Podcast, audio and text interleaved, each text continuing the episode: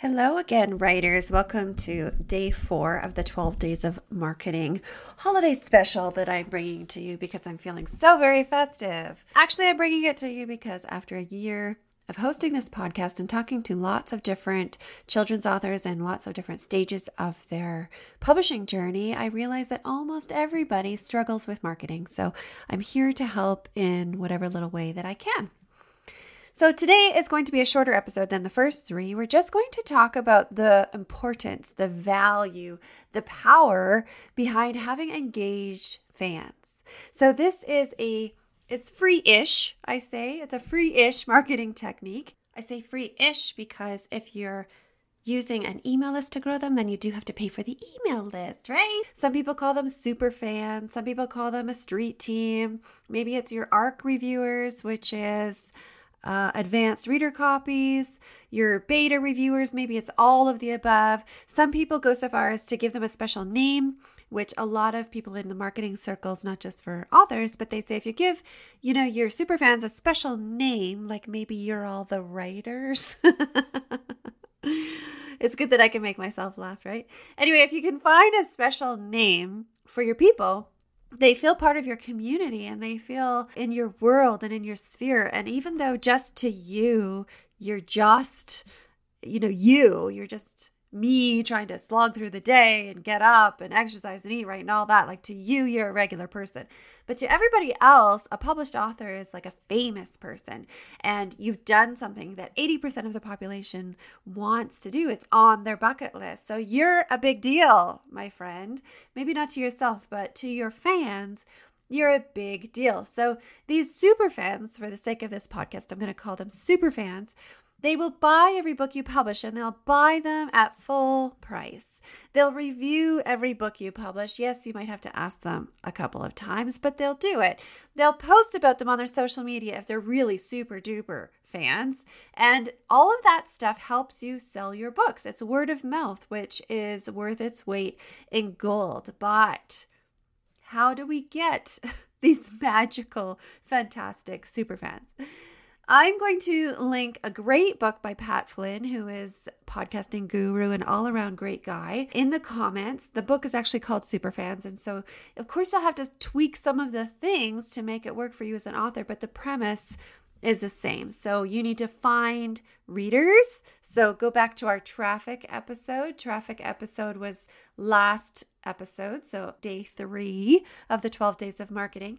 So you're going to need traffic just because you have to increase your pool of readers because not everybody will be your biggest fan, your super fan, but the more people that you can reach, the more chances that you're going to grow your super fan base, right?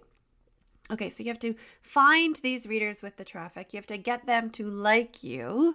So, how do you do that? Well, often it's giving them something free, giving them special attention somehow, making them feel important, making them feel like they're part of your success, which they really are. So, usually, what this looks like is either a really engaged and active social media channel or and or a really engaged and active email list. Okay, I know a lot of people are anti-email because none of us like getting emails, but I want you to stop and think for a minute. Do you open your emails? I mean, every day I even go through my spam, my junk, whatever it's called, I go through it because stuff ends up in there that's important. So, yes, I'm deleting a lot of emails. Yes, I'm slightly annoyed on Cyber Monday that I'm getting so many friggin' emails, but I'm actively looking for the emails that I want. So, when you have readers and you sign them up to your email list or you engage with them on whatever social media platform that you're on, you can give them exclusive deals, incentives, you can let them into your life a little bit, you know, and you remember you're famous, so you're letting them into a famous author's life just a little bit. Maybe it's a picture of your cat, picture of your computer, picture of your book that you're currently reading, like for you, book that you're currently writing, live videos. So let's say you have your super fans and you're not sure what to create for them. An option is a Facebook group because they're so easy and like everybody's on Facebook, right? So create a special Superfans Facebook group and once a month commit to going live. commit to talking about what you're writing, commit to talking about how your life is going, you know, how you're balancing work and writing, or how you're balancing raising your kids, or how you're balancing retirement and writing, or whatever's going on in your life, they care. To you, again, it's like, I'm a regular person. Nothing is exciting. This is just regular life. But to them, it's interesting. And people love to be fans and they love to follow somebody that to them is just that step above and more interesting and more fabulous. And, you know, they're doing it. People love that. They love to support us, but they need to know how to do it. So you have to figure out a system or a process, and then you have to commit to it, right? So that live video chat, even though often as authors we're introverts and we're really self conscious and maybe we don't want to go live, they don't care. Put on your lipstick and get in the group and go live and share them about share with them about what's going on in your life. So that would be a treat for people if you already have swag, so by swag I mean bookmarks or stickers, something like that, you could send it to them once a month. Maybe you have a contest, maybe you have a like a tag me in your social post or tag my books in your social post. And everybody who tags me this month is going into a, a draw to win this. So maybe it's a bookmark, maybe it's a sticker, maybe it's a free book, maybe it's a free ebook, whatever you have to give them or to incentivize them it has to make sense for you. And I'm here to tell you that going broke never makes sense. So you don't have to give them physical things that cost you money. You don't have to give them the bookmarks, the stickers, etc., etc., etc. Don't go to Budsies and make five Budsy dolls for $100 each to give away if your books aren't selling. Okay, so maybe that's uh maybe that's an end goal at the end of the year. You'll have one made or or one stuffy made somewhere else. Budsies just sticks in my mind. But I'm here to tell you don't go broke. Please, please, please. Don't buy a ton of stickers or a ton of bookmarks or what have you on Vistaprint only to be giving them away, giving them away, giving them away, and not have any sales happening. Okay, maybe that's a two year plan. And at the end of the year, you can assess what would make sense and then purchase, you know, one set of bookmarks and make them last and see if they made sense. See if there was any ROI on them. Sometimes it's hard to tell, I know that, but but it has to make sense. Okay? When you have this, let's say Facebook group or engaged email list or engaged social media channel of super fans, make sure that you ask them when you need help. Okay? So if you need reviews, go ahead and ask them and just be really honest. Hey, my new book it only has 5 reviews and I found the magical number is 10. So I'd really appreciate some honest reviews. Here's the clean link. Remember, I talked about clean links way back on day one of things that you would you should have in place so go back and listen to day one or or look at that description i think that's where i put in a picture so you would know the difference so ask them for help Maybe you want ideas of a marketing campaign. Right now, I'm considering a market marketing campaign for I Can Handle It. So later today on my to do list, I'm going to write to my email list and I'm going to say, hey, this is my idea. As parents, as teachers, as counselors, what do you think of this idea? And, you know, they appreciate when I ask them, maybe not all you know 1100 people on my email list appreciate me asking their their advice but then they'll ignore it or they'll unsubscribe or they might not even see it right? So i don't feel badly about going into their email to ask their opinions because they are my fans they are my target audience and their opinion matters to me. So Let's talk about those email messages. I like to say something like, send me a message because I always read them and I always answer you.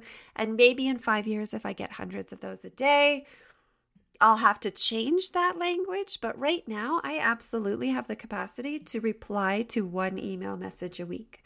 So make sure you put that out there as well because people might feel like, oh, I shouldn't email that famous author because surely she's getting hundreds of emails already. But if you put it out there, they're going to say, hey, she said I could always email her, so I'm going to I'm going to email her or him.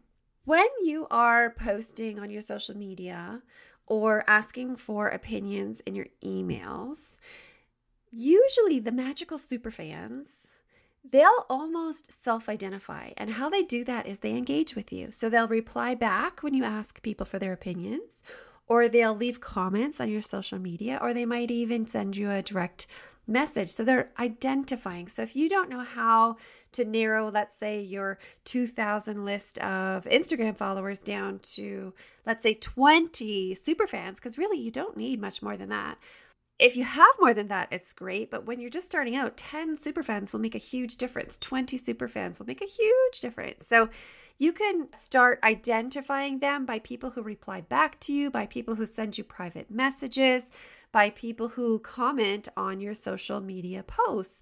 And then you can think about either a separate email list or a separate Facebook group. You know, just ask them, hey, I'm thinking about doing this. Would you be interested? This is what I'll commit to doing. I've decided that I'll I'll go live once a month. I'll talk about the books that I am planning in my head. I'll talk about what's coming out next. I'll also do shout outs. Hey, on the podcast, Jackie's a super fan. Why is Jackie a super fan? Because she emails me and tells me her ideas, her opinions. She asks me questions. So thank you, author Jacqueline Coy. I guess I shouldn't just call her Jackie. Author Jacqueline Coy uh, has done that very recently. So there you go. A shout out. If she hears this, she's going to be feeling, oh, she said my name. Or she tagged me in a post, something like that. So go ahead and tag your super fans or mention them on your social media because we all like to feel special. We all like to feel important. And just doing that little free thing and making it a part of your process, your social social media process, that's going to help to boost your engagement and then help to gain you some more super fans. Show your appreciation by tagging, by writing back, by commenting, by sharing that you have these super fans. Show your appreciation for people by tagging, by commenting, by giving a shout out. They appreciate feeling important feeling special. We all do, let's be honest. And that's really going to work in your benefit because it's going to just really grow that super fan relationship with you even more. Make sure when you're planning out this engaged fan, super fan strategy that what you're planning is something that can work for you and what you have capacity for, let's say for the next six months. So if you don't have capacity for a, a private special Facebook group. Maybe you do have capacity for just a special dedicated email list where you email once a week. If if you feel like that's what they want and that's what you can provide. Maybe it's every 2 weeks, okay? Don't just jump into something like a private Facebook group if you don't have capacity for that. If you have 5 balls in the air that you're juggling, kids, school, job, hockey, authoring, Don't add one more ball in there only for all of the balls to fall. Okay, so think about what works for you in your life, and in three months or six months or a year, revisit it and add something else if you feel like it works for you and if you feel like it's something you're ready to try to tackle and that it will be beneficial. So, this is one of the best ways to build your own traffic. If you remember, I talked on day three about three ways to generate traffic, and it was buy traffic, borrow traffic, or build your own traffic. This is a way to build your own traffic. This way will take time, will take energy. How much is up to you? But this is one of those things that will really pay off. If you take the time to really nurture and engage some fans, this will pay off at every book launch or every time you feel like you need opinions or feedback on your cover, on a rhyme. If you need help with anything, having this base of super fans is really going to pay off for you in the future. So go back to day three if you don't know what I'm talking about when I talk about the three ways to generate traffic and download that PDF with a summary of the three ways to build traffic. Speaking of asking people for what you need, if you subscribe or review this podcast, it helps me get more visibility so, so much when you're dealing with a podcast, that's usually how people decide if they're going to listen and give it a chance or not. So it would really benefit the podcast and the visibility so that more authors have the chance to listen. And it would really make me feel special and important since we've been talking about that today, too. I will talk to you tomorrow for day five of the 12 days of marketing, my friends. Thanks so much for listening. Bye for now.